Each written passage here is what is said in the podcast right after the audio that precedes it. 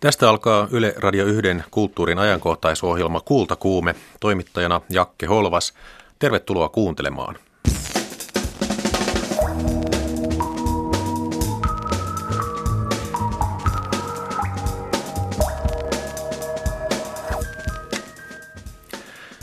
Viime aikojen koulutuspolitiikan seurauksena yliopistoa ei tunnista enää yliopistoksi. Näin asian kokevat monet professorit, tutkijat ja opettajat. Voiko yliopiston korjata vai pitääkö se perustaa kokonaan uudelleen? Homoeroottinen kuvataiteilija Tom Finland on huomioitu paitsi Finlaysonin lakanoissa myös Pauligin kahvissa. Helsingin taidehallissa avautuu viikonloppuna laajin hänen työtään esittelevä näyttely. Kultakuume kertoo Tom Finlandista valmistuvasta elokuvasta. Monipuolinen korkeakoulupaketti ja hiukkasen tomppaa näillä aiheilla tämän perjantain kultakuume. Kultakuume. Korkeakoulupolitiikassa kuohuu. Studiossa istuu kaksi vierasta, Janne Saarikivi ja Jukka Kekkonen, jotka pääsevät ääneen 10 minuutin kuluttua. Ennen heitä kuunnellaan pohjustukseksi professori Jötte Nymania, joka esitti aiheesta puheenvuoron viimeisimmässä Image-lehdessä professori Markku Vileniuksen kanssa. Yksi lähtökohta on, että yliopistoja halutaan Suomessa karsia tehostamisen nimissä ja päällekkäisyyden poistamiseksi. Jötte Nyman vastaa, Puhe kansallisen korkeakoulutuksen päällekkäisyydestä on kuin syyttäisi koululaitosta siitä, että kaikkia lapsiamme opetetaan lukemaan ja ymmärtämään kaikkea mahdollista ja vieläpä maan joka kolkassa. Tapasin Jötte Nymanin Helsingin yliopiston päärakennuksen käytävällä. Nyman ei kannata huippututkimukseen keskittymistä, koska tulevaisuuden tiedon tarve voi olla yllättävä. Tästä on hyvä esimerkki aikanaan, kun kun tota, arabikulttuureista ei oikeastaan Suomessa tiedetty mitään. Ja sitten tuli Iran ja Irakin sota ja kaikki tämä, mitä nyt sen seurauksena on syntynyt, niin sitten katsottiin, että onko meillä ihmisiä, jotka ymmärtää, mitä tapahtuu. Ja Heikki Palva aina kaivettiin esiin. Et, ja, ja näin se käy aina, ja sitten koko aika tulee uusia yllätyksiä. Ja meidän pitäisi olla jollain tavalla tiedollisesti varustautuneet. Sen takia tämä fokusointi ja, ja sitten toinen juttu, että nämä huiputhan vali, valikoituu sattumanvaraisesti. Eli pärjäät missä tahansa – aiheessa niin, että se näyttää kansainvälisesti menestyneeltä, niin sitten tulee tämä kotimainen pajatsoefekti, että saa rahaa siihen ja, ja sitä sitten tehdään vuosikymmeniä tai vuosia. Ja kun maailma muuttuu, niin saattaa olla, että tällaisella ei ole mitään relevanssia. Mitä muuten luulet? Käykö tässä niin, että menee 50 vuotta ja sitten koko tätä huippuretoriikkaa, niin sille naureskellaan, että oli sekin aikakausi? Mä oon sitä itse miettinyt ja mä oon vähän pessimisti. Että mulla on semmoinen tunne, että kun katsoo millä... Tässä mulla oli troolari aikanaan ja se oli sellainen kettinkin ohjauksella varustettu, että jos alus kääntyä jonnekin, niin piti puoli kilometriä ennen jo ryhtyä kääntämään. Ja yliopistomaailma on selvästi tämmöinen vanha-aikainen troolari, että, että jos me nyt saadaan jotain uusia ajatuksia ja näkemyksiä, niin ennen kuin ne menee läpi, niin on mennyt kymmenen vuotta. Se on tosi hidasta ja sen takia se on kallista. Jos, jos tiivistää nyt, mitä, mitä tällä hetkellä, mitä palloja on ilmassa, niin tämä professoreiden ää, ikään kuin allekirjoittama adressi, jossa on nyt, en tiedä, onko siellä on 4000 allekirjoittajaa, niin nehän puhuu demokratisoimisesta ja vallan tuomisesta tänne ikään kuin toiminnan tasolle ja, ja palautetaan tämmöinen riippumattomuus, tieteellinen itsenäisyys. Ja nyt professoriliitto ja tieteentekijät oikeastaan toisti tätä samaa, mutta vähän silleen niin kuin, ää, voisiko sanoa vähän akateemisemmin, jossa ikään kuin vähän ylätasolla kuvattiin sitä, että tämä vallan palauttaminen ja itsenäisen tieteen palauttaminen, riippumattomien yliopistoaseman palauttaminen tässä mielessä olisi, olisi tärkeää. Mutta näistä kaikista puuttuu se ajatus, että mitä tämä kansallisesti tarkoittaa. Professoriliitto, tieteentekijät, niin ne ei edes, mun mielestä näytti siltä, että ne ei uskaltanut sanoa, että hei, puolustetaan kaikkia yliopistoja Suomessa koska mä vähän luulen, että sielläkin vallitsee sellainen ajatus, että eikä mitään, kun jyrätään muutamat ja keskitetään ja nyt tämä meidän malli lähtee tämmöisestä paikallisesta voimasta, paikallisista, voisi sanoa tämmöisistä niistä voimavaroista ja elinkeinoelämän kulttuurin alueista ja sektoreista, mitä eri, eri alueilla on. Että niin nämä kaksi asiaa, tämmöinen paikalliset vahvat yhteydet erilaisiin yhteiskunnan sektoreihin ja sitten samaan aikaan kansainväliset yhteydet parhaisiin mahdollisiin tiedonlähteisiin maailmalla. No tämän erityisarvo on se, et siinä lähdetään siitä, että me tarvitaan paljon yliopistoja sen takia, että me tarvitaan eri alojen ihmisiä. Sitten kun maailma tapahtuu, niin meillä on täällä Suomessa joitakin tahoja, jotka ymmärtää ja näkee, mitä osaamista, mitä uutta tietoa tarvitaan. Ja he on ikään kuin pysty ottaa sitä vastaan. Muuten me ostetaan se konsulteilta ihan perusasiatkin ostetaan sitten ulkomailta ja ollaan aina 5-10 vuotta jäljessä. Onkohan tässä nyt sitten se, että viimeaikaisten hallituksen ikään kuin epäluottamus siihen, että on jotakin tyhjän panttina olevaa tietoa tai osaamista, joka ei ole välittömästi aktiivikäytössä? Jotenkin musta tuntuu, että on jäänyt kertomatta se semmoinen suurin epäluulo, mikä mun mielestä tässä korkeakoulumallissa ja poliittisissa puheissa tänään näkyy. Ja se on se, että ei uskota yksittäisen ihmisen voimaan, ei uskota yhteisöjen, pientenkin yhteisöjen luovaan kykyyn synnyttää täysin uudenlaisia ajatuksia ja, ja jopa niin kuin maailmaa vallottavia ajatuksia. niin kuin mä itse ajattelen, että yksikin viisas sivistynyt ihminen oikeassa paikassa voi pelastaa kansakunnan. Mutta tähän ei uskota. Ja uskotaan siihen, että tämmöinen niin kuin mittareissa menestyneet, niin jollain ihmeellisellä tavalla sitten, kun ne on noussut huipulle, niin sitten meille Suomessa tapahtuu jotakin tosi hienoa. Mä en oikein ymmärrä, mitä se voisi olla. Että nykyisessä mallissa korkeakouluja johdetaan ylhäältä alas. Näin sanovat nämä professorit tässä yliopistokäänteessä. Ilmeisesti Jötte Nyman, sinäkin ajattelet näin. Miksi niin tapahtuu ja mitä voisi tilalle tarjota? Tähän on syntynyt ikään kuin silleen puoli huolimattomasti, että silloin kun ensin tehtiin tämä korkeakouluudistus, tämmöinen kolmikanta hallintomalli, niin silloin ikään kuin opeteltiin jo vähän tämmöiseen uudenlaiseen laitosjohtajuuteen, tiedekuntajohtajuuteen ja yliopistojohtajuuteen. Ja syntyi semmoinen ikään kuin managerismi ensimmäiset vaiheet. Nyt kun tehtiin tämä hallinnon uudistus, niin, niin sitähän oli itse asiassa käynnistämässä suurelta osin yrityselämään ikään kuin suuntautuneet ja jopa yrityselämän toimijat, jotka toisen tänne yliopistoon. Ja, ja täällähän ei ollut kykyä eikä näkemystä siitä, että mitä tapahtuu, kun tämmöinen helvetin kone päästetään käyntiin. Et itse asiassa annetaan hurjasti taloudellista ja muuta päätösvaltaa johtajille. Ja sitten kun täällä yliopistolla on opittu siihen, niin, niin yhtäkkiä alkoi käydä näin, että ne, kenellä on valtaa, niin niille tuli ikään kuin vielä enemmän psykologista valtaa. On pakko olla näiden johtajien suosiossa, on pakko olla niiden lähellä. Ja, ja he taas on ikään kuin pakotettu hoitamaan tätä konetta sillä tavalla, kun se johtajaan kuuluu. Niin muistatko, kun puhuttiin vuosia sitten, että yliopistojen autonomia lisääntyy. Sitä toistettiin. Ja nyt ollaan tässä tilanteessa. Joo, tämähän on hauska, että eikö me ollaan jotenkin niin kuin, me ollaan niin kuin oikeushenkilö yliopistoja. Mä en edes tajua, mitä se on. Mutta siis se autonomia, niin mitä oikeastaan tämä on suorastaan huvittavaa, että se koko käsite on, on hajonnut siinä mielessä, että, että voidaan ajatella, että meillä on vielä edelleen semmoinen samanlainen autonomia kuin vangilla on autonomia, että, että se voi ajatella siellä kopissaan, mitä se haluaa, mutta ei se sieltä pois pääse. Kun kielitieteilijä Janne Saarikivi ehdottaa, että perustetaan yliopisto, perustetaan sellainen yliopisto, joka opettaa ja tutkii. Miltä kuulostaisi? Niin, back to basics. Että mä oon itse kanssa miettinyt monella taholla käyty keskustelua. Nyt on paljon työttömiä tohtoreita ja, ja jopa mietitty, että mitäs olisi sellaiset instituutit, joita nyt olisi hyvä käynnistää ja joille voisi löytyä laajaa yhteiskunnallista kiinnostusta. Että, ja toki on varmaan vähän retorinen ajatus, mutta minusta tuntuu, että aika monet miettii ikään kuin tämmöistä uudenlaista sivistyksen kehtoa, mitä se voisi olla ja mistä me sellainen voitaisiin löytää.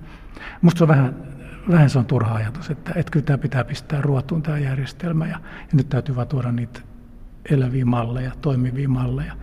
Ja ennen kaikkea tarvittaisiin dataa siitä, että mitä Suomessa oikeasti tapahtuu siellä, missä akateemiset ihmiset ja yliopistot toimii. Että, että niistä ei voi niin kuin heitellä tuolle, että ne on tämmöisiä niin kuin rupusakkia ja ei ne saa mitään aikaa ja turhia ja päällekkäisiä aloja ja, ja pienet yliopistot pitää hävittää, tarvitaan hienoja isoja yksiköitä, niin, niin nämä tämmöiset ikään kuin heikosti, nehän ei oikeastaan, niiden takana ei ole paljonkaan dataa. Niin tämmöiset näkemykset pitää saada kyseenalaistettua ja siihen tarvitaan tietoa. Sitä vaan mietin, että jospa nykyiset vallanpitäjät tai he, jotka tätä nykyistä mallia ajavat, ajattelee sillä tavalla niin, että yliopistojengi on sen verran säyseä loppupeleissä, että kyllä ne pitävät kynsihampaan kiinni niistä vähäisistä paikoista, joita jäljellä on. Mä oon vähän kyyninen tässä näin, että mä ajattelen, että nyt kun tämä meidän johto on joutunut potkimaan väkeä pihalle, niin nehän olisi tosi tyytyväisiä, kun nämä tyypit kävelisivät omaehtoisesti ulos ja, ja saataisiin resursseja lisää käyttöön ja muuta. Että on, tämä on vähän synkkä ajatus kyllä, että, että tämä, tämä vihavainen historian profaan kirjoitti tämmöisestä hurjasta metaforasta kuin desimaatiosta, että, että tämä systeemi on rakennettu niin kuin tämmöinen vanha, oliko se roomalaisten legioinen desimaatio, jossa, jossa piti rangasta ja pistää vähän porukkaa kuriin, niin se jaettiin tämmöisiin kymmenen hengen ryhmiin, joista sitten aina niin kuin tästä kymmenestä hengestä yksi arvottiin ja, ja näiden kavereen piti nuijia se hengiltä ikään kuin opetukseksi tämä yksi. Ja se oli silleen hieno strategia, että ei tuhottu koko systeemiä, vaan nuijittiin aina se yksi kymmenestä. Ja nyt yliopistolla on meneillään vähän joku sama. Mä sanoin, että tämä on yksi masentavia asioita, mitä mä oon yliopistolla nähnyt, että kollegat antaa tämän tapahtua.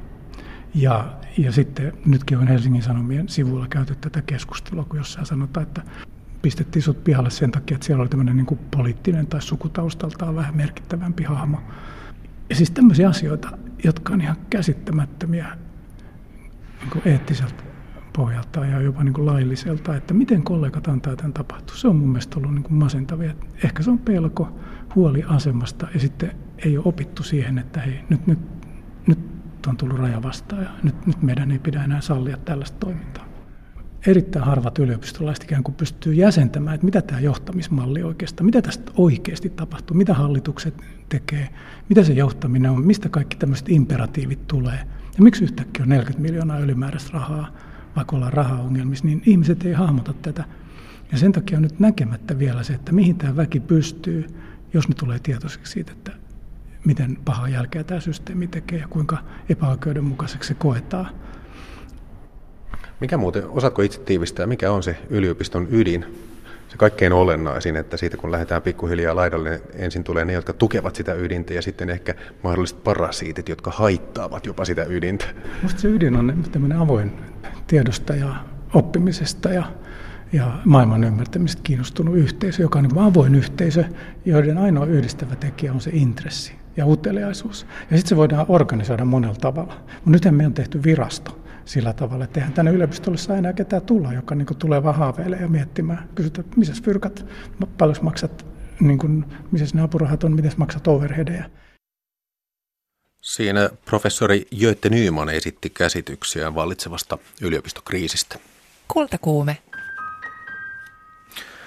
Tervetuloa studioon kultakuumeeseen oikeushistorian professori Jukka Kekkonen sekä dosentti ja kollegium-tutkija Janne Saarikivi Helsingin yliopistosta molemmat.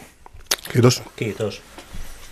Janne Saarikivi, olet heittänyt ajatuksen ilmaan, että mitä jos perustettaisiin yliopisto, joka etsisi tietoa ja opettaisi sitä. Onko se vain retorinen ajatus, niin kuin tässä Jötte Nyman totesi, vai kuinka tosissaan olet? No sehän oli tällainen ehkä, tai toi oli Facebook-päivitys, mutta mutta mulla oli siinä semmoinen ajatus, että kun on voimassa yliopistolaki, ja yliopistolaissa sanotaan, että yliopiston tehtävä on korkein tutkimus ja opetus ja se, että se kasvattaa nuorisoa palvelemaan isänmaata ja yhteiskuntaa. Ja sitten meillä on yliopistojen strategioita, joissa nämä kaikki tavoitteet ovat haudattu ihan niin kuin olemattomiin. Että niissähän puhutaan siitä, että yliopiston tehtävä on, on kilpailla toisten yliopistojen kanssa, olla kansainvälisellä huipulla, työskennellä tota, talouselämän kanssa, tuottaa innovaatioita ja tuota, tällä tavalla, niin sitten mä ajattelin, että olisiko kiva kuitenkin, että Suomessa olisi myös edes yksi sellainen yliopisto, joka noudattaisi yliopistolain henkeä ja, ja täyttäisi siis niitä tehtäviä, joita laissakin on yliopistolaitokselle ajateltu.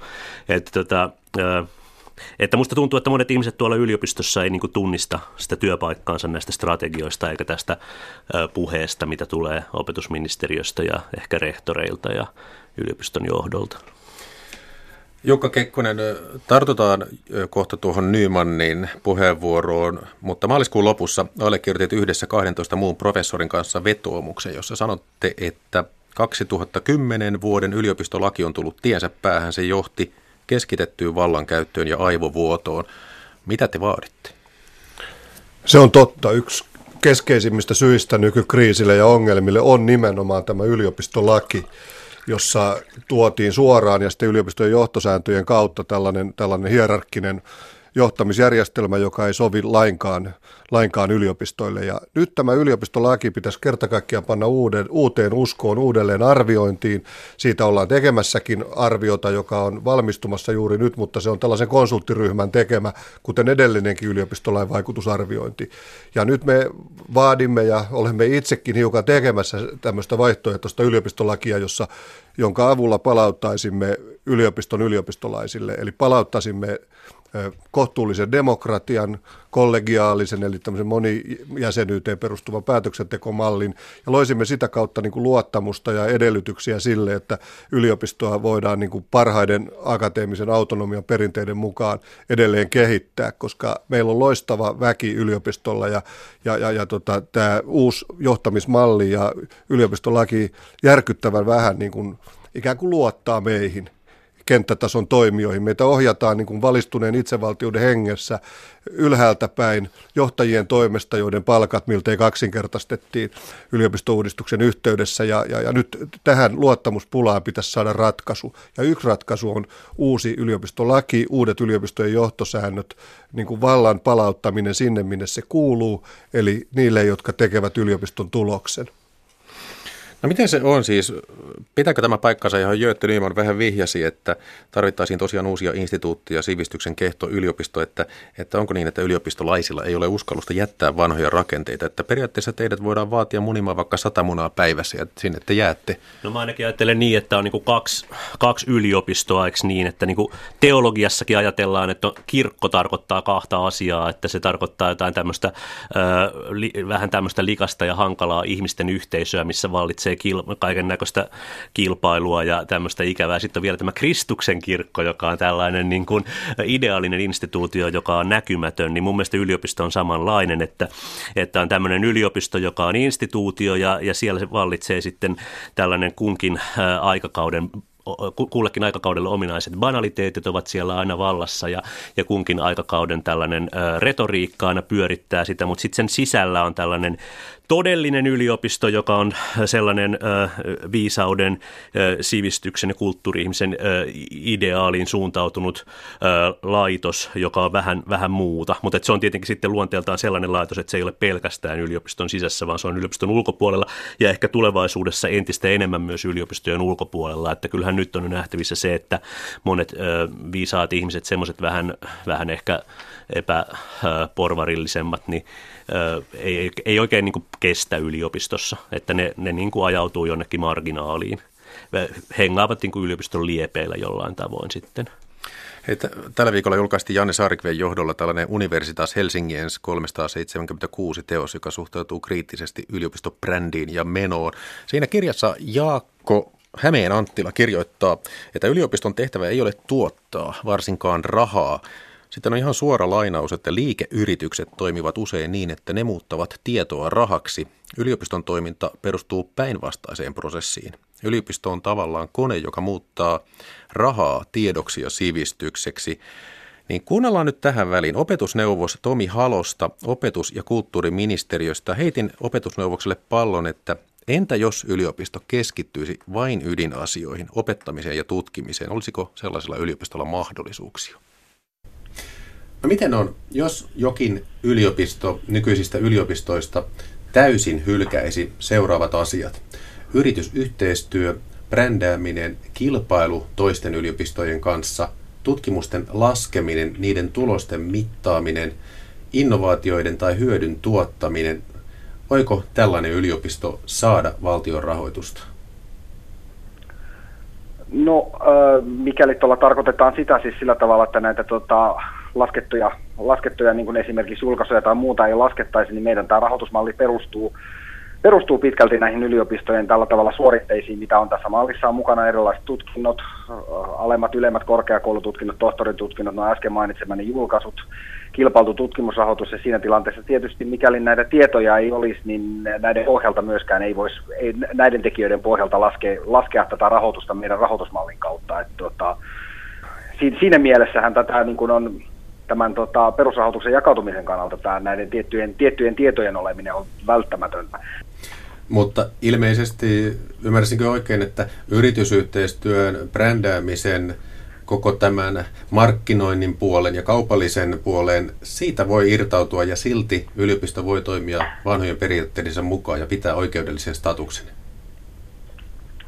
No, kyllähän meillä ilman muuta lähtökohtana tässä ollut tämmöinen yritysyhteistyö ja muiden näiden asioiden vahvistaminen. Sehän on muun muassa yksi näitä asioita, joka on tämän strategiarahoituksen, strategiarahoituksen näiden asioiden myöskin määräytymisen perusteena. Se on myöskin hallitusohjelmassa yhtenä näistä yliopistojen ja, yliopistojen ja yrityselämän ja elinkeinoelämän tota, yhteistyön vahvistaminen yhtenä, yhtenä asiana, että ilman muutahan nämä vaikuttaa tätäkin kautta myöskin rahoituspohjaan, että tota, eihän yliopistoa voi tulkita kuitenkaan tämmöisissä asioissa silleen miksikään yhteiskunnasta erilliseksi saarekkeeksi, vaan ilman, ilman muuta se yhteistyö on välttämätöntä tietyllä tavalla jo sen yliopiston oman toiminnankin kehittämiselle yhtä, yhtä, lailla, kuin, yhtä lailla kuin muullakin, että tämä niin kuin siinä mielessä ää, yhteistoiminnasta muun yhteiskunnan kanssa irrottautuminen kuulostaa hieman erikoiselta, erikoiselta ajatukselta. Professoriliitosta sanottiin, että Suomessa tämä yritysten ja yliopistojen yhteistyö on jo niin pitkällä, se on niin pitkälle vietyä, että delegaatiot ympäri maailmaa tulevat ihailemaan sitä, että voiko se vielä siitä kehittyä? No onhan siinä toki siinä asiassa varsinkin monella alalla, semmoisella, semmoisella aloilla, semmoisessa yliopistoissa, jossa tyypillisesti tehdään paljon yhteistyötä, toki tehty paljon ja sitä keskustelua elinkeinoelämän kanssa tehdään, mutta kyllä ilman muuta siinäkin asiassa on varmasti kehittymisen varaa, että sitä voidaan tehdä enemmän sitä, enemmän sitä molemminpuolista yhteistyötä, myöskin tämän tyyppisiä asioita, että voidaan voidaan niin kuin toteuttaa erilaisia, erilaisia projekteja yhdessä, voidaan voidaan tätä kautta edistää sitä yhteistyötä. Samaten myöskin tuo yhteistyön rooli on varmasti hyvin merkittävä tämmöisessä erilaisissa tota, tutkimustulosten muiden asioiden ää, kaupallistamisesta, elinkeinoelämän, elinkeinoelämän viemisessä ja muussa. Että kyllä ilman muuta siinä asiassa on varmasti meilläkin paljonkin tehtävää. Opetus- ja kulttuuriministeriön opetusneuvos Tomi Halonen, Ajatellaan, että Suomeen perustettaisiin eurooppalaistyyppinen perinteinen yliopisto, joka etsii tietoa ja opettaa sitä niin kuka voisi Suomessa rahoittaa uutta perustettavaa yliopistoa? No Suomessa nämä yliopistot on äh, määritelty laissa, eli se, äh, äh, mikäli tämä kyseinen, kyseinen organisaatio haluaisi tätä valtion perusrahoitusta, niin se edellyttäisi sitä, että edellyttäisi lainmuutosta, että kyseinen yliopisto lisättäisiin tuota, yliopiston lakiin, jossa on määritelty nämä yliopistot. Ja silloinkin tietysti se rahoitus määräytyy aina samojen kriteereiden pohjalta, koska meillä on käytössä ilman muuta yksi malli tässä, tässä tota yliopistolle, jonka perusteella rahoitusta jaetaan. Eli se äh, rahoituksen saamisen edellytys on se, että se kyseinen yliopisto on siellä yliopisto, yliopistolaissa ja siitä päättää eduskunta.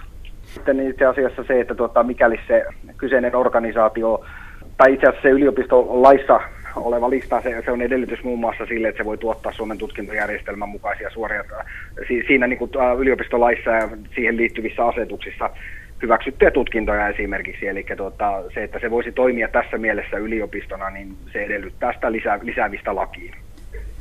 Miltä se muuten kuulostaa nyt, kun huolehditaan aivovuodosta, että lähdetään ulkomaille, niin entä jos nämä professorit sen sijaan, että lähtisivät ulkomaille, Norjaan ja Keski-Eurooppaan perustaisivat Suomeen yliopiston, niin tieto pysyisi täällä, mutta olisi uusi yliopisto.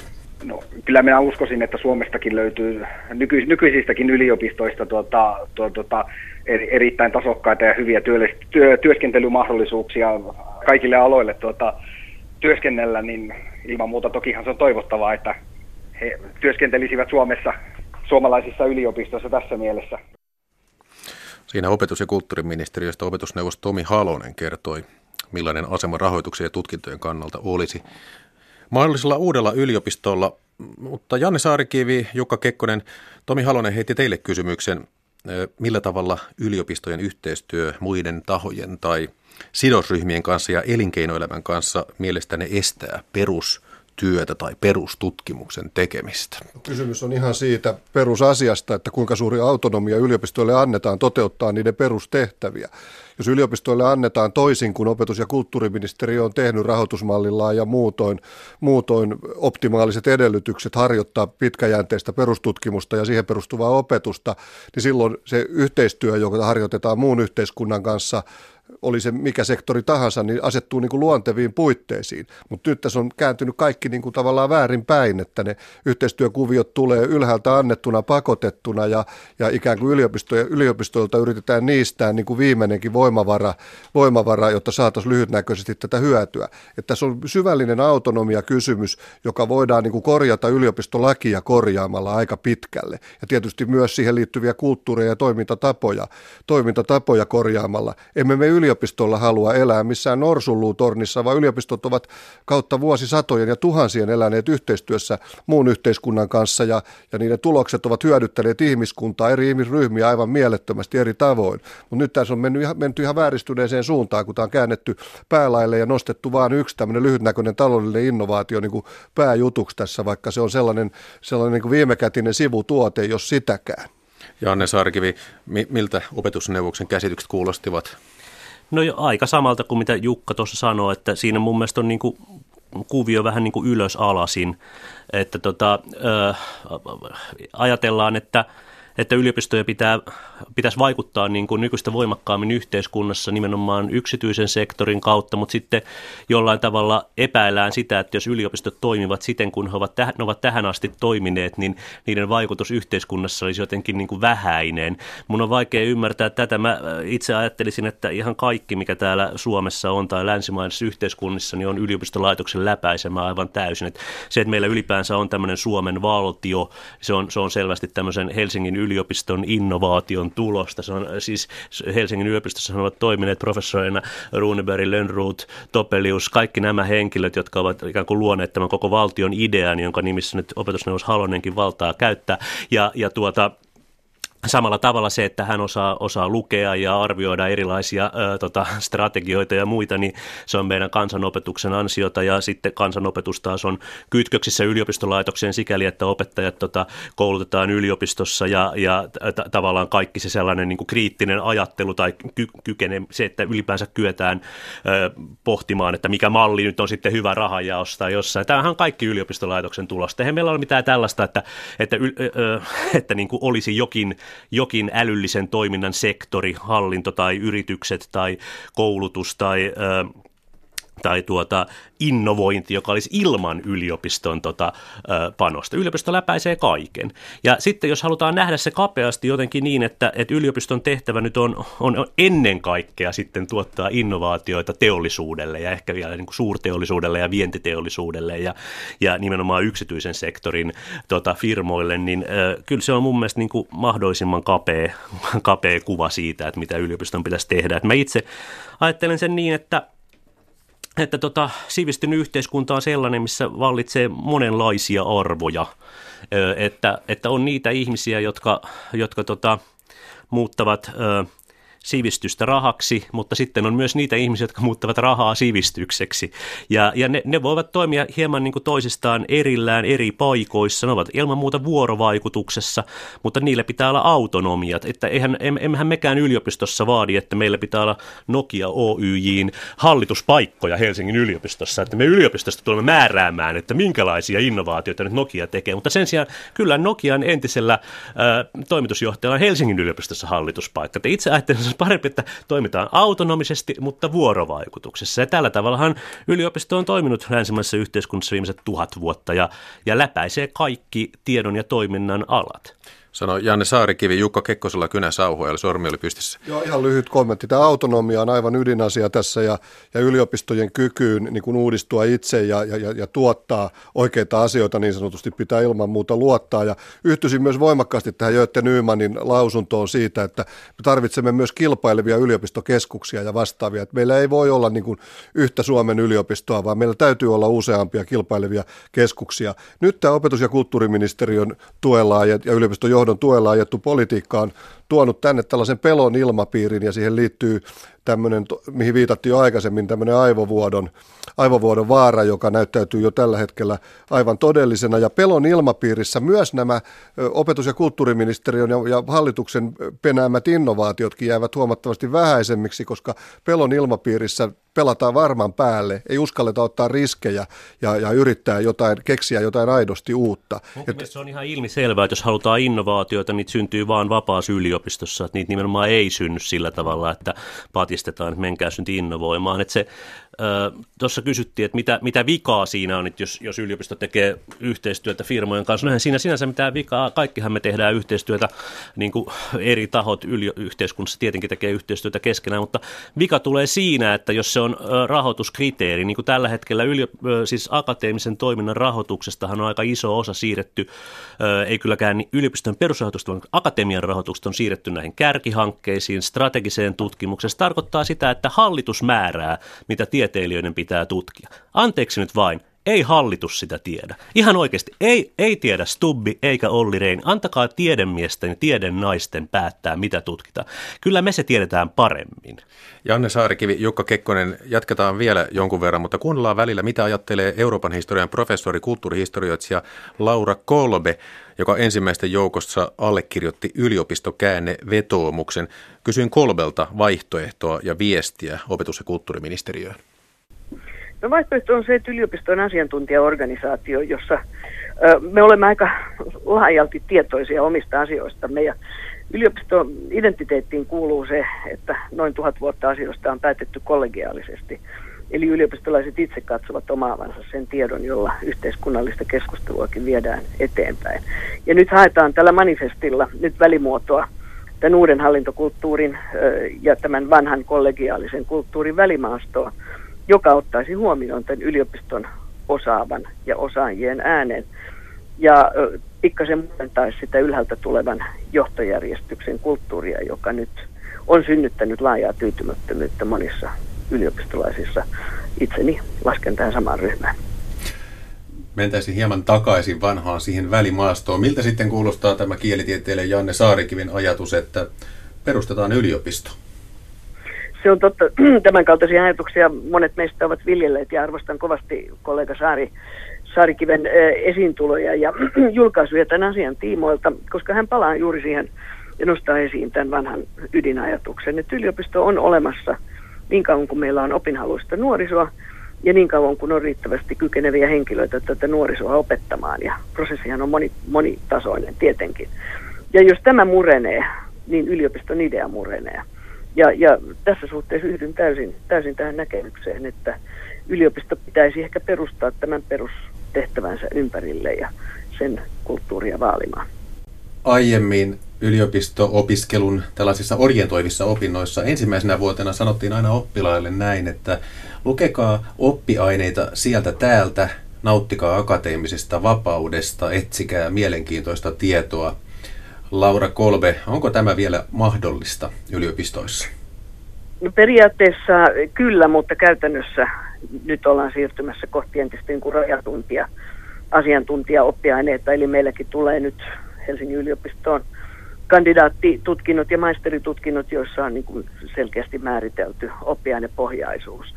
Mutta tietenkin kaksi asiaa haluaisin nostaa esille. Ensinnäkin se, että että aika harva nuori ihminen tietää, mihin niin sanotusti isona ryhtyy. Ja, ja minun neuvoni opiskelijoille on, että kuunnelkaa sydäntänne, tehkää sellaisia asioita, mitkä tuntuvat kiinnostavalta.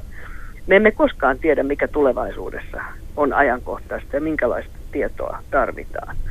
Ja sitten toinen asia, mikä myös unohtuu keskustelussa, että opiskelijat kasvattavat toinen toisiaan. Siis ei ole vain niin, että yliopistosta kaadetaan tietoa nuorisolle ja nuorison päähän, vaan – opiskelijajärjestöt ovat sen takia olemassa, että siellä opitaan paljon taitoja, joita tarvitaan myöhemmin yhteiskunnassa. Ja tämä on sen kaltainen voima, jota millään säädöksillä tai lainsäädännöllä tai yliopistorehtorin tai ministerin käskyllä ei voida muuttaa. Opiskelijat hakeutuvat toistensa seuraan ja tekevät paljon kiinnostavia asioita yhdessä.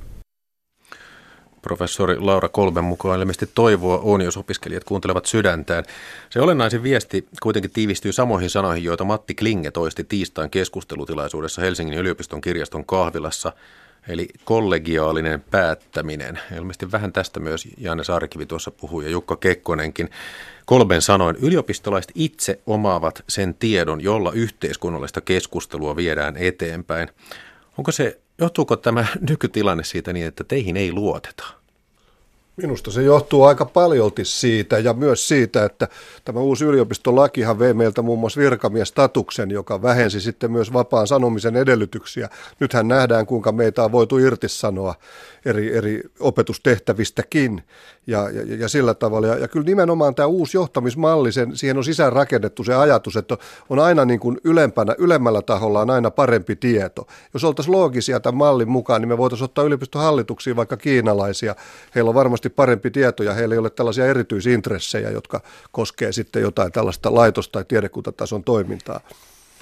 Janne Saarikivi. Niin, mun mielestä siinä on ehkä kysymys tota, myös jostain semmoisesta yleisemmästä tendenssistä yhteiskunnassa, jossa tieto korvautuu kokemuksella. Et yliopistohan on asiantuntijaorganisaatio ja yliopistoissa ihmiset on tota, omien alojensa kaikkein parhaita asiantuntijoita, mutta sitten ö, on paljon sellaista, että asiantuntemus ei ylipäänsä kiinnosta.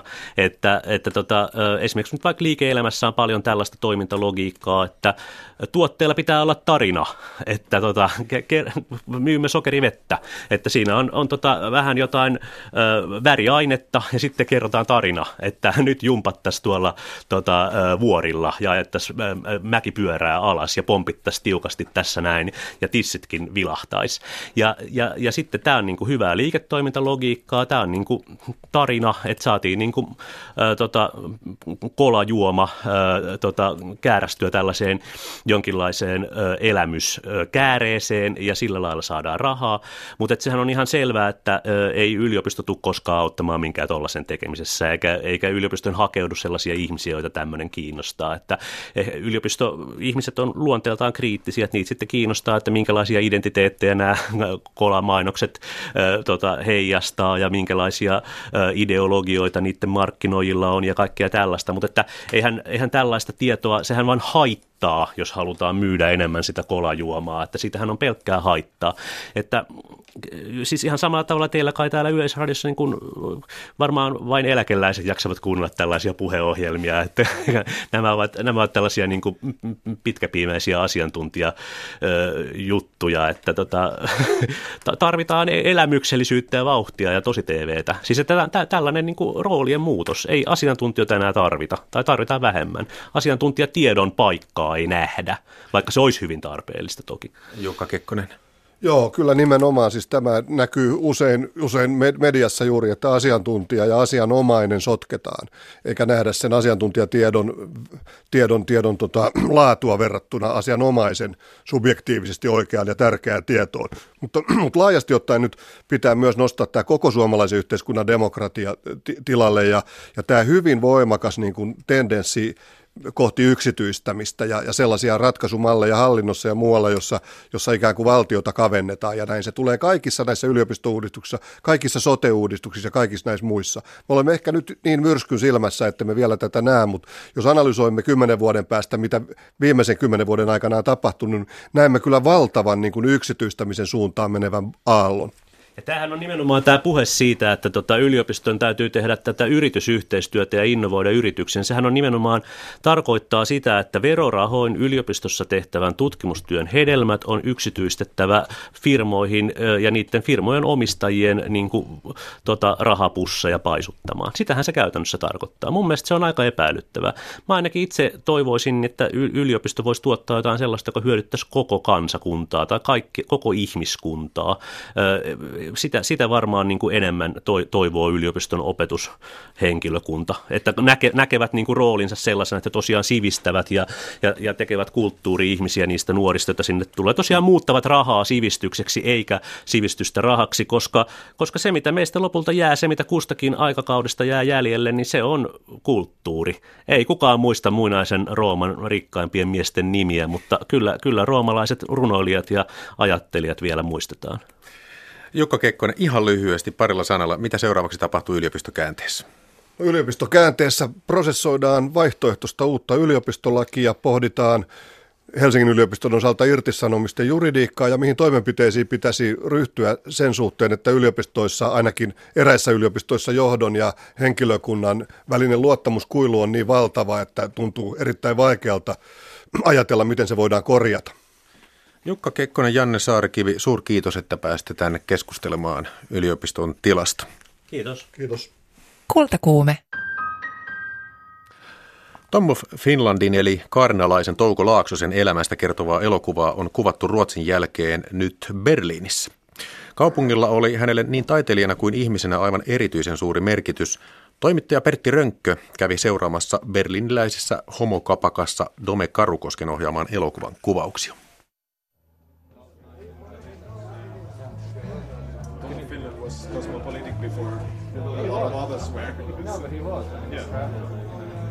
Kiihkeää valmistautumista berliiniläisessä homokapakassa Noikölnin kaupunginosassa suuren teollisuuskiinteistön taimaisessa kolkassa. Valoinen ja huonekaluinen 50-luvun tyyliä edustavassa nuhjuisessa baarissa kuhisee ja kohisee, elokuvatekniikkaa tuodaan ja asennetaan, yön kuvauksiin tilattuja kymmeniä avustajia, homobaarin asiakkaita, kirjataan ja lähetetään maskiin ja puvustamoon. Sopivaa tunnelmaa luovat vanhasta jukeboksista rahisivilta levyiltä soivat saksalaiset 50-luvun iskelmät, slaagerit. Tänä yönä kuvauspaikkana olevan homokapakan seinustalla nojatuolissa istuu 50-luvun puvussa pian asiakkaaksi muuttuva yli 70 herrasmies. Edessä odottavat aamuun asti kestävät kuvaukset, mutta nyt on vielä hetki aikaa tarkkailla tekniikan miesten kiireitä.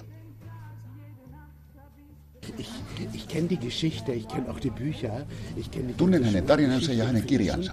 Minusta ne ovat todella erinomaisia Ihmiset katsoivat aikoinaan hänen kuviaan salaa, koska kaikki oli silloin kiellettyä. Hän oli todellinen esitaistelija. Aivan erityisesti ihmisiä kiinnostivat piirrosten miesten ylisuuret sukupuolielimet. Ne olivat hänen tavaramerkkinsä.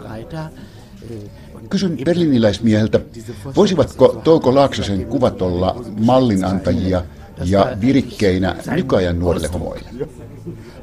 Mies miettiä vastaan. En usko, että niillä on enää homojen kaavista ulostulon kannalta niin suurta merkitystä kuin aikoinaan. Nykyään on muutoinkin kaikki vapaampaa. Olen itsekin homo ja minun nuoruudessani piilottauduimme Hampurissa salaisiin kellareihin, joihin pääsi sisään vain soittamalla ovikelloa. Kun tuli ratsia, niin poliisi otti kaikki mukaan. Itse pääsin kerran pakenemaan vessan ikkunan kautta. Silloin olivat toisenlaiset ajat. Nyt ei tarvitse enää piileskellä. Kysyn vielä baarin asiakkaaksi, täksi yöksi värvätyltä homomieheltä, miksi hänellä on tänään puku päällään, eikä Tomo Finlandin tavaramerkiksi tulleita nahkatakkia, pussihousuja ja saappaita tai univormua. Olisin itse valinnut itselleni juuri toisenlaiset vaatteet, mutta elokuvan tekijät halusivat, että istun tänä yönä asiakkaana puku päälläni.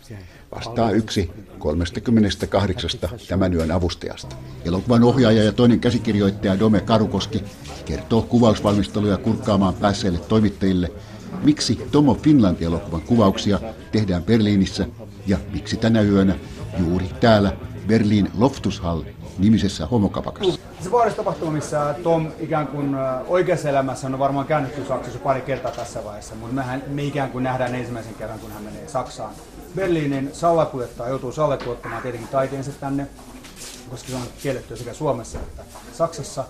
Ja myös Saksa ja Berliini kaikista liberaaleista huolimatta. Tämä on sellainen natsien perustama laki 175, jonka ansiosta natsit jopa niin kuin, tuomisi kuolemaan homoja. Niin, niin, niin, niin, tämä ei ole mikään tavallaan salakapakka.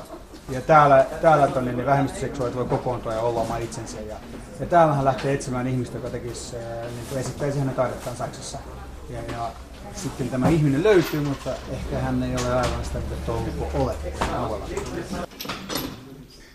Suomalaisen Helsinki-filmin tuottaman suomalais-, ruotsalais-, tanskalais-, saksalaisen yhteistyöelokuvan päähenkilö Touko Laaksonen tunnetaan maailmalla piirroksistaan, joissa miehet näyttävät miehiltä, puntit ovat paksuna ja joissa miesten, usein juuri saappaisiin, pussihousuihin ja univormuihin pukeutuneiden miesten silmistä ja olemuksesta paistaa eroottinen, aito ilo, halu ja himo, kaikki ne fantasioineen. No mä sanoisin, että totta kai aikakausien kuvaaminen ja paikkojen löytäminen. Eli siis se, että vaikka meillä on niin kuin 4 miljoonaa euron budjetti, niin se on silti elokuva, joka tapahtuu 40 vuodessa, niin ei se niin mikään, edes nyt millään limusiinilla kuvauspaikat tule. Että kyllä se on niin kuin, me pitää löytää paikkoja. Me kuvataan tällä hetkellä viidessä ja periaatteessa kuudessa maassa. Eli yrittää löytää paikkoja, joissa arkkitehtuuri on ennallaan tai pienillä lavasteilla ja pienillä muutoksilla me voidaan luoda se ajankuva niin kuin mahdollisimman tarkaksi. Se on ehkä semmoinen tuotannon haaste. Toinen on tietenkin ikään kuin sen niin kuin piirroksen voiman ikään kuin tuominen siihen kankaalle niin, että katsoja ymmärtää sen, että se ikään kuin ei ole vain, se ei kyse ei vain seksistä, vaan hänen piirroksen kyse niin paljon muustakin. Se on tietenkin tämmöinen tarinallinen tarinan haaste, jota mulla on vuosia, mulla on käsikirjoittaja Aleksi Partin kanssa, niin, äh, joka on käsikirjoittaja, niin äh, me ollaan vuosia ikään kuin yritetty tuoda se, että se tunne katsojalle välittyisi ihmisille, jotta tämä elokuva olisi kosketeltavissa myös ihmisille, jotka ei välttämättä hänen taiteensa pani. Ja, sitä kautta tehdä tästä niin elokuvatarina kaikille. Päiviä jatkuvat kuvaukset niin Berliinissä kuin muissakin kohteissa eivät ole halpaa puuhaa. Kymmenien avustajien lisäksi tarvitaan iso joukko elokuva-alan ammattilaisia ja kallista tekniikkaa sekä huoltoporukkaa. Ohjaaja Dome Karukoski kertoo elokuvan raadollisimmasta puolesta rahasta, rahoittajista ja hieman myös projektiin liittyvistä ennakkoluuloista. No, yllättävä kyllä siis on, me on ollut äh, ikään kuin rahoituksen tai sen käsikirjoituksen tekeminen on ollut helppoa sekä vaikeaa. Eli on niin kuin, kyllä on ihmiset jotka, ja rahoittajat, jotka suhtautuu erittäin ennakkoluulottomasti ja haluaa lähteä mukaan tällaiseen, mutta sitten on edelleen, niin kuin meillä on todella paljon ikään kuin konservatiivista maailmankatsomusta maailmalla. Ja, ja myöskin se, että ne, ne piirrokset pelottaa monia. Eli siinä on semmoinen tietty yliseksuaalisuus, mikä piilot, pelottaa ihmisiä. Ja, ja jos nähdään, että täytyy muistaa, että tämähän ei ole tarina niistä piirroksista, vaan tämä on siis nimenomaan draama tämän ihmisistä näiden piirrosten takana. Ja musta se on äärimmäisen kiinnostavaa, että ihminen, joka on tehnyt nämä piirrokset, tämän, tätä taidetta, että minkälainen tyyppi se on ollut ja minkälainen historia on taustalla. Ja sen ikään kuin tuominen ikään kuin rahoittajille ja, tai varsinkin ulkomaisen rahoittajat, kotimaan rahoittajat ovat mielestäni valtavan tukevia heti alusta alkaen ja lähtenyt mukaan tähän innolla. Mutta ulkomailla tavallaan se tietty jopa ennakkoluulo on ollut jopa konservatiivisempaa kuin Suomessa. Touko Laksosesta ja hänen taiteestaan on tehty aikaisemminkin elokuvia ja kirjoja. Paljon julkisuutta ja kiitosta on saanut muun muassa suomalaisen ohjaajan Ilpo Pohjolan vuonna 1991 tekemä Daddy and the Muscle Academy dokumenttielokuva. Dome Karukosken mukaan tällä kertaa kaivaudutaan kuitenkin enemmän siihen, mitä paljastuu 1991 71-vuotiaana kuolleen Touko Laaksosen taustalta. Mikä oli hänen salaisuutensa, mistä ja miten miehen fantasiat syntyivät. Mitä esimerkiksi niin kuin kirjoissaan, näissä biografioissa, elämänkertakirjoissaan ei ollut. Eli me päästään kertomaan uusia tapahtumia, hetkiä, kokemuksia ja tunteita, mitä niin Touko Laakson on päässyt kokemaan, mistä tavallaan hänen faninsa, välttämättä faninsakaan ei ollut tietoisia. Ja, ja ehkä elokuvassa, elokuvassa jollain tapaa, mä ajattelin että mikä on dokumentin ja fiktion ero, että tavallaan että dokumentteja, kirjoja ja haasteluja Toukosta on aika paljon ja Ilpo Pohjola on aika hieno dokumentti on olemassa, mutta fiktion, joku on joskus hienosti sanonut, että fiktiossa on mahdollisuus ikään kuin paljastaa ihmisistä se, mitä hän peittelee dokumentissa. Touko Laaksonen on auttanut monia miehiä niin Suomessa kuin ulkomaillakin hyväksymään oman seksuaalisuutensa ja nauttimaan siitä, mitä luoja on miehelle antanut. Joitenkin kuvat rohkaisevat, monia kiihottavat ja vieläkin useampia kiinnostavat, kuten vaikkapa Finlaysonia, joka painoi Tomo Finlandin miehillä koristeltuja petivaatteita, ja Suomen Postia, joka teki samasta aiheesta kuumille kiville menneen postimerkkisarjan. Suomen Berliinin suurlähetystö jakaa ennakkoluulottomasti lahjaksi Touko Laaksosen mieshahmoilla koristeltuja ostoskasseja. Täällä Berliinissä Tomo Finlandin ja Touko Laaksosen muisto elää muun muassa baarien ja hotellien nimissä. Todellinen Tomo Finland-mekka Saksassa on kuitenkin Hampurissa sijaitseva Tom Saloon niminen nahkabaari, jonka arteiston kuuluvat Touko Laaksosen vuonna 1971 suoraan kapakan seiniin piirtämät taideteokset. Toimittaja oli Pertti Rönkkö. Tom of Finland-elokuvan kuvaukset jatkuvat Berliinin jälkeen Espanjassa ja Yhdysvalloissa. Ensi ilta on sekä Suomessa että Saksassa ensi vuoden helmikuussa. Tosiaan Tom of Finland on nyt jo kaikkialla. Hän näkyy paitsi postimerkeissä ja lakanoissa. Paulikin on lanseerannut kahta eri sorttia Tom of Finland kahvia. Helsingin taidehallissa aukeaa huomenna lauantaina näyttely Tom of Finland The Pleasure of Play. Näyttely esittelee taiteilijan tuotantoa laajemmin kuin koskaan aiemmin. Lähes 200 teoksen kokonaisuus sisältää töitä 1930-luvulta vuoteen 1991. Sunnuntaina taidehallissa vietetään Tommo Finlandin syntymäpäivä ohjelmassa musiikkia ja keskustelua ja 2017 alussa Turun kaupungin teatterissa aletaan esittää Tom of Finland musikaalia. Tässä olivat kultakuumeen perjantain lähetyksen aiheet. Tom of Finland on perusteellisesti esillä Yliopistojen professorit kaipaavat paluuta eurooppalaiseen sivistysihanteeseen. Tämä koko kuvio on kuultavissa uudestaan Yle Areenasta. Kultakuumeen konvehtirasia, viikon parhaat palat tänään kello 17.20 ja maanantaina Kultakuumeessa etsitään vastausta siihen, minkälaiset arvot ohjaavat tällä hetkellä kaupunkisuunnittelua. Maanantaina Kultakuume kello 15.05. Lämmintä perjantaita Kultakuumeesta toivottaa nyt Jakke Holvas.